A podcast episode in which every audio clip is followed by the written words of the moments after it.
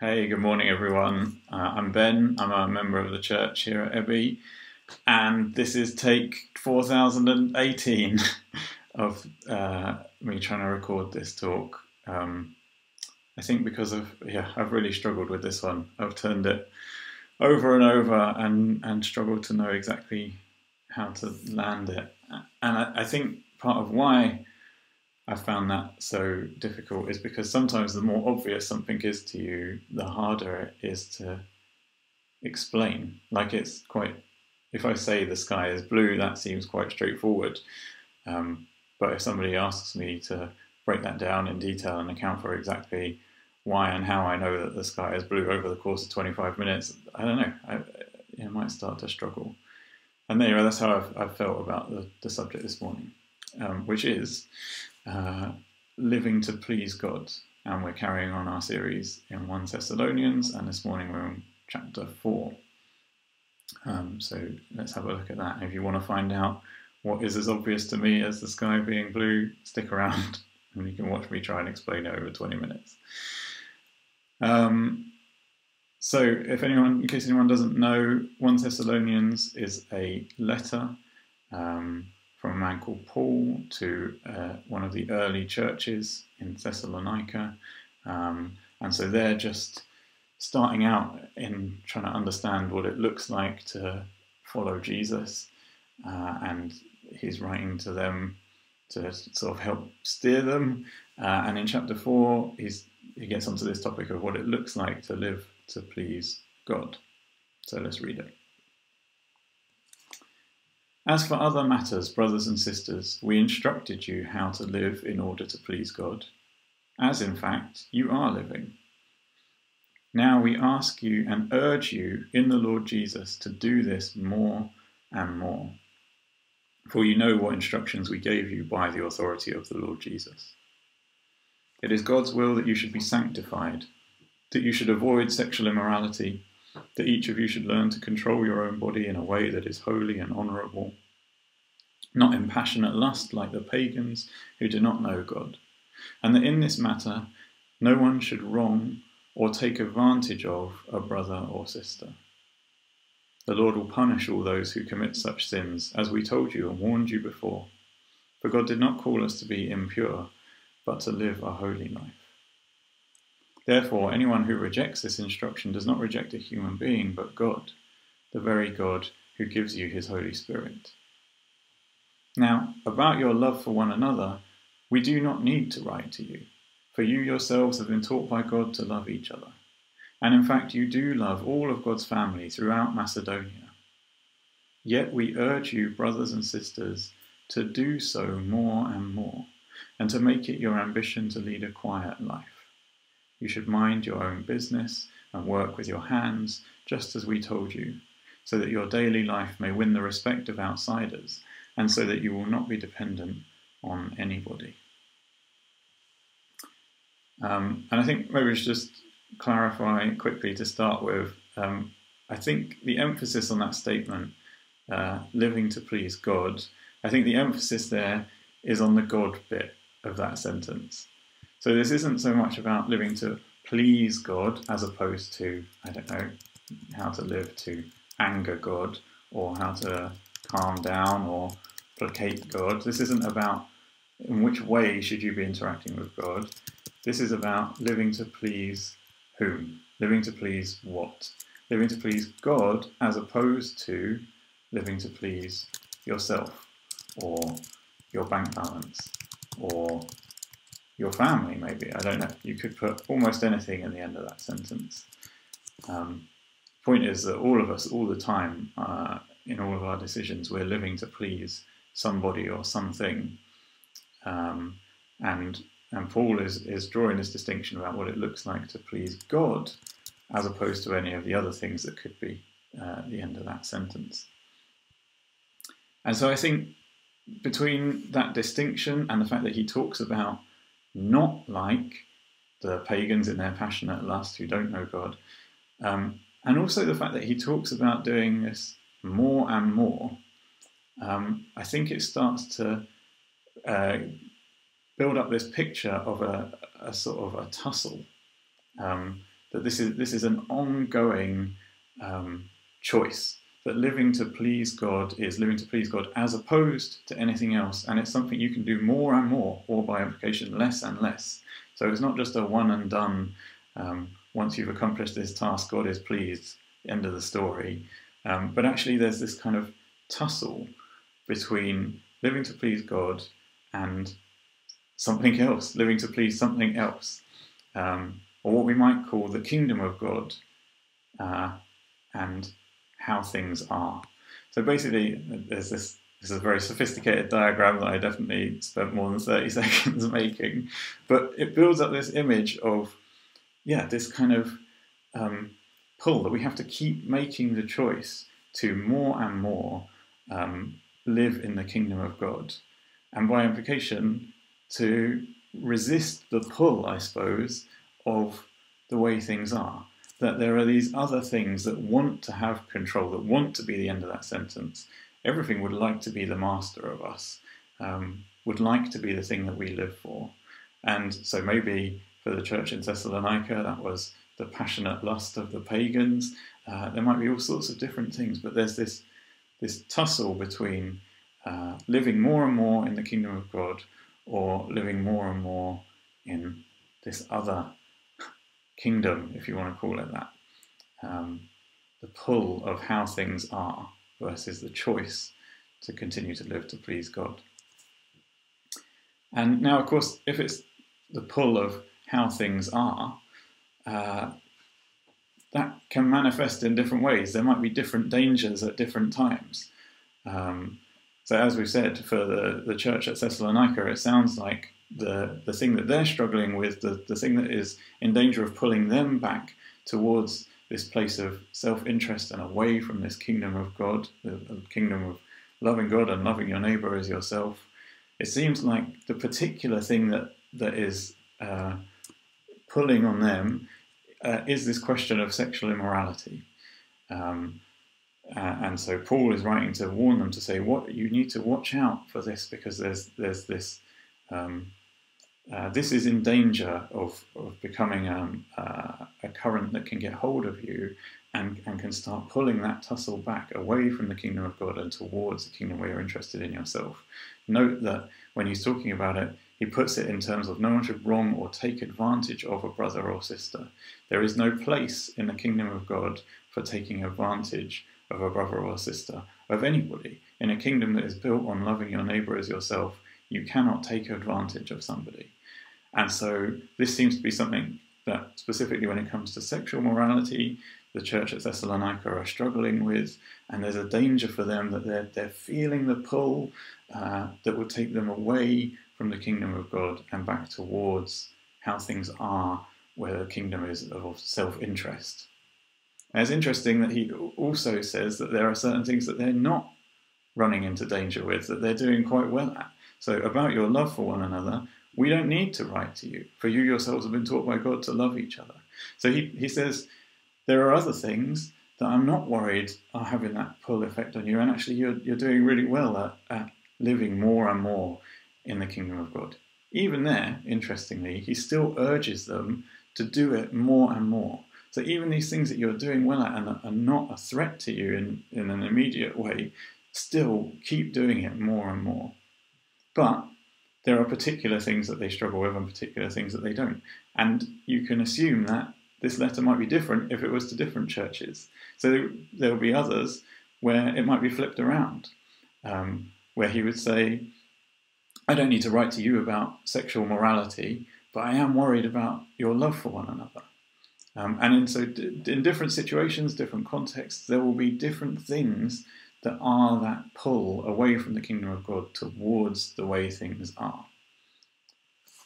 So, yeah, while those can come out in different ways at different times and different situations, I think they always trace back to the same underlying problem, which is that it is all about this this tension, this tussle, this pull between choosing more and more to live in the kingdom of God, to live in a way that pleases God, and the continual pull back towards self interest, self centeredness, um, and the powers of the world uh, and, and the way things are. Um, or and one way I, I, found helpful to sort of think about this that we're going to look at this morning, um, the sort of two different ways those those worlds behave is the difference between preparation and perpetuation. Um, so perpetuation, things continuing, things carrying on in the same vein, keeping going. Uh, and I think those those two um, sides of that tussle behave in those two different ways. So the kingdom of God, the action for the kingdom of God is for us to prepare for it. Um, it is a, a, a kingdom that is coming, that will one day be fully realized, uh, that we know roughly what it's going to look like, and our job is to prepare ourselves for when that world is, is fully here, so that we are at home in it and we know how to live in that kingdom. So we prepare for the coming kingdom of God. As opposed to the way things are at the moment, the status quo, the, the powers that be, um, they want to perpetuate themselves. Uh, and, and so that, that constant pull is to, is to um, keep things as they are, to perpetuate uh, this self interested drive. So rather than preparing for a world uh, where we love God and love our neighbour, we perpetuate a world where we are focused on ourselves. And so I think that's the that's the ongoing um, struggle and the underlying problem, no matter which way it comes out. For the church in Thessalonica, it might be one thing, for another church, it might be another. Um, it's always some version of this tussle. And the question for us is what is the danger for us? So, for the, the church we're reading about today in 1 Thessalonians, they had this danger of um, sexual immorality and taking advantage of each other, exploiting um, one another. Um, the question is What's our version of that? What would be in our letter? What's the, the thing that is going on in the world at the moment that is trying to pull us back and, and, and is a temptation to live less and less in the kingdom of God and more and more for ourselves? What's the danger for us? What do we need to be watching out for? And you could have millions of different answers to this. I mean, you could technically make a case for anything. You could say, if you wanted to, I think the big danger, the real temptation, uh, the ill of our time that is drawing us back to self interest uh, is this obsession with um, drinking out of paper cups instead of bone china mugs, um, or eating off uh, slates instead of plates. Where's the proper crockery? um, or it might be that you say, um, actually, your instinctive answer is the danger for us is exactly the same as it was for the church at Thessalonica. Actually, our society is uh, rife with sexual immorality and people sleeping around, and, and that is the that's the big thing that is pulling us back towards self-centeredness and selfishness and taking us away from the kingdom of God. Or anything else, you could you could try and, and think uh, anything might be the answer to that question for you. I don't know. Part of what's difficult about doing this this morning is I don't know what your instinctive answer is. But I do think that often uh, we're drawn to um, the ones that are convenient for us when we're thinking about this question. When we're thinking about what do I need to change in order to live to please God? What's the thing I need to resist in order to live my life more in the kingdom of God? I think we often go for the ones that are convenient for us because they require less of us, because they're the ones that we don't have to fix in ourselves. So, for example, I'd be pretty happy if I was really persuaded that um, the biggest danger for us was people sleeping around and having too many sexual partners, because I've been married for more than half of my life. I've only ever slept with one person. If that is the big danger, if that's the big dividing line, if that's the thing we've got to watch out for, that's great. I don't have to change anything. I'm already uh, fine. And so I think often we do get drawn towards saying these are the big dangers, the ones that they're doing, not the, the ones that require anything of me. Um, and actually, I think those can often be a distraction from the real big dangers because they are the ones that require us to fix ourselves. Uh, and I think in our world at the moment, there are some really screamingly obvious uh, dangers. There are some really strong forces that are trying to pull our world and our society back towards self interest and away from love of God and love of neighbour. I, I think they're really apparent. People are out in the streets protesting about them. Um, and they are things like systemic racism, white supremacy, sexism, classism, homophobia, basically all these different ways in which our society does injustice to and oppression of and exploitation of minoritized people. These are the big, deep, structural, systematic pulls that are completely opposed to the kingdom of God. A kingdom built on love of neighbor has no place for any of these things. And they are rampant in our world at the moment. The pull of them is really, really strong. And I think sometimes it's easier to look at the things that don't require us to fix anything. It's easier to point the finger at smaller problems that aren't don't ask anything of us, whereas these ask something of all of us. And these go deep and these are these are hard. Um, but I think they are really clearly the big dangers, the big pulls, the strong forces that threaten uh, to take us away from living more and more in the kingdom of God. Um, just two uh, notes on those before I go on.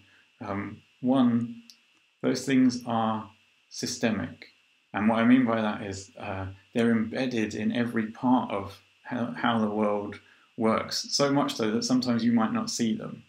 Um, and so you might be telling yourself, uh, obviously there's no racism here because nobody is using offensive language based on the color of somebody's skin. Well, that's well and good, but these problems are much, much deeper than that. Uh, they're hard coded into the way every part of our world is set up. Now, I don't know if you're just nodding along and saying, yeah, of course, that's really obvious, or if that's something you need persuading of. But like I said, with the sky is blue thing, it is it, it is really obvious. It doesn't take very long to see these things if you go and look. Uh, I don't have time to try and prove them all now, but I would urge you to go and do some investigation for yourself. Six minutes of watching one Akala video on YouTube talking about systemic racism in Britain, you, you can't argue with it. The facts are so clear. Uh, you just need to look and you'll see that it is everywhere. Uh, and the second thing is so we're talking about this pull between the kingdom of God and the kingdom of the world and the way things are. And sometimes we can feel like, well, obviously, I mean, look, I'm here in church on a Sunday morning, so I'm clearly in the kingdom of God side of this tussle, not in the kingdom of the world thing. Um, but also, please note, church is not exempt. Church does not automatically equal the kingdom of God. And actually, if you look back at that list, you'll see uh, that actually, in lots of ways, the church has shamefully caught up um, in perpetuating lots of these things. And so, just because we're in church, it doesn't mean that we're not in these these pulls that are taking us away from the kingdom of God. Um, so we don't get a free pass, and in fact, we we need to look all the more closely at ourselves to make sure that we are striving to do more and more uh, to live in the kingdom of God and resist the pull of these really strong forces. So, uh, if what we're looking at is living to please God, as opposed to living to please any of the other things that might be at the end of that sentence, including all those really strong forces that are opposed to the kingdom of God that I just outlined. Uh, if we're engaged in this tussle between preparing to live more and more in the kingdom of God rather than perpetuating the way things are, the question for us is how do we together as a church, as a collective, do more and more, like Paul urges us? How do we do more and more to prepare for the kingdom of God rather than perpetuating uh, the way things are? Um, and I just want to finish by suggesting a few questions that might help us kind of think about that. And what, what I'd like you to do, because it's one thing I know we've all got in common, because we're all here in church on a Sunday morning, let's think about church as an example.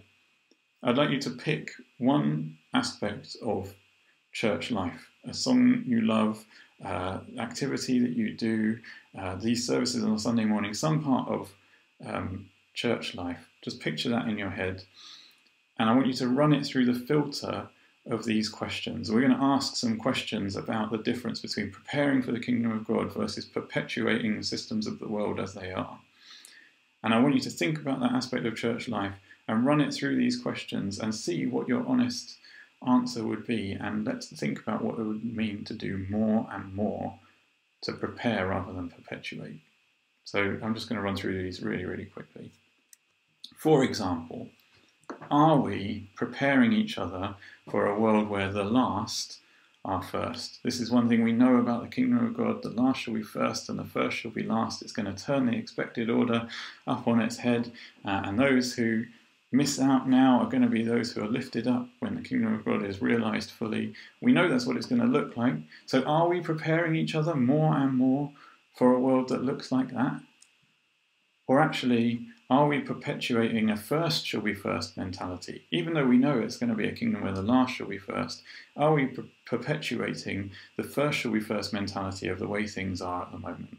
Maybe we put a churchy wrapper on it, but still, we're still putting those who are already winning and successful to the fore, and those who are forgotten about, overlooked, considered last, we're not bringing them out to the front as much as we could.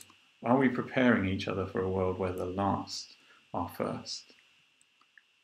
Or are we preparing each other for a world of radical inclusivity? It's another thing I think we know about the kingdom of God is uh, all the people that you might least expect to be there. Uh, God throws the doors wide open. Uh, the, the people at the banquet, at the feast, um, it is, is open to everybody. Uh, and nobody is considered beyond the pale. Uh, so, are we preparing each other for a world like that, of radical inclusivity where everybody is welcome? Or actually, are there ways in which we're perpetuating the current setup of the world of insiders and outsiders, of first class citizens and second class citizens, of um, the, the special the, the special few who get special treatment and the everybody else who gets left behind? And are we building that away around a way that suits us rather than looking to actively uh, include people who aren't like us, who aren't convenient to us, who seem more difficult to us? This is the radical inclusivity of the kingdom of God. Are we preparing each other for that? Are we preparing each other to lose the advantages that some of us have so that oppressed people can be lifted up? We know that's going to happen in the kingdom of God. We know the kingdom of God is on the side of the oppressed and the marginalized, uh, of, of those who uh, society wants to cast aside. Um, are we preparing each other uh, for that world? We know that the kingdom of God is going to be a world where those who have been oppressed are lifted up, where those who have been scorned are given the seats of honor. Are we preparing more and more? Are we getting used to the idea? Are we starting to inhabit that world now because we know it's going to come fully some point? Are we doing more and more together to get ready uh, for that reality? Or actually, are we perpetuating the way the world is now with this imbalance of the haves and the have nots? where some people have got tons more and others have got way less, where actually we quite like keeping it so that some people are pressed down so that others can be lifted up, where actually we need some people to be have nots so that we can have more. Are we perpetuating that imbalance or are we pushing against it so that we can live more and more in the kingdom of God? Are we preparing each other for a kingdom where the voices that sound loudest are the ones that had been in the wilderness?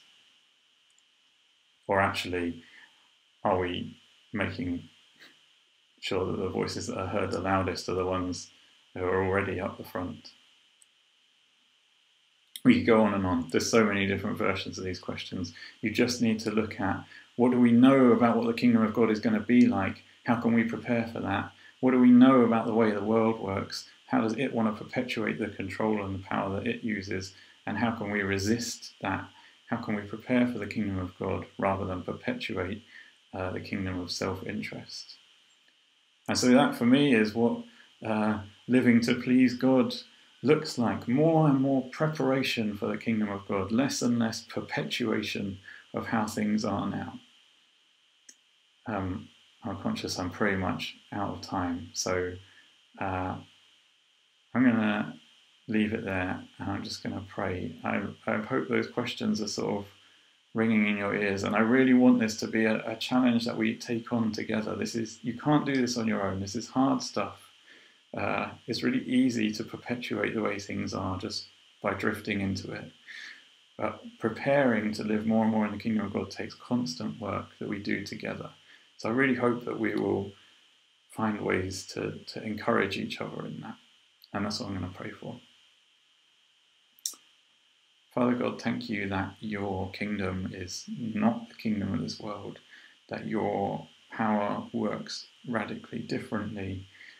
Uh, yeah, that we are preparing for a kingdom built on grace and love and mercy and inclusion and justice. And Lord, I hope that I, I pray that we would have open eyes to see those pulls in the world, the injustice and uh, the oppression that is not in line with your kingdom, that we would see it so that we would know how to stand against it, so that we could live more and more in your kingdom instead. In Jesus' name, Amen.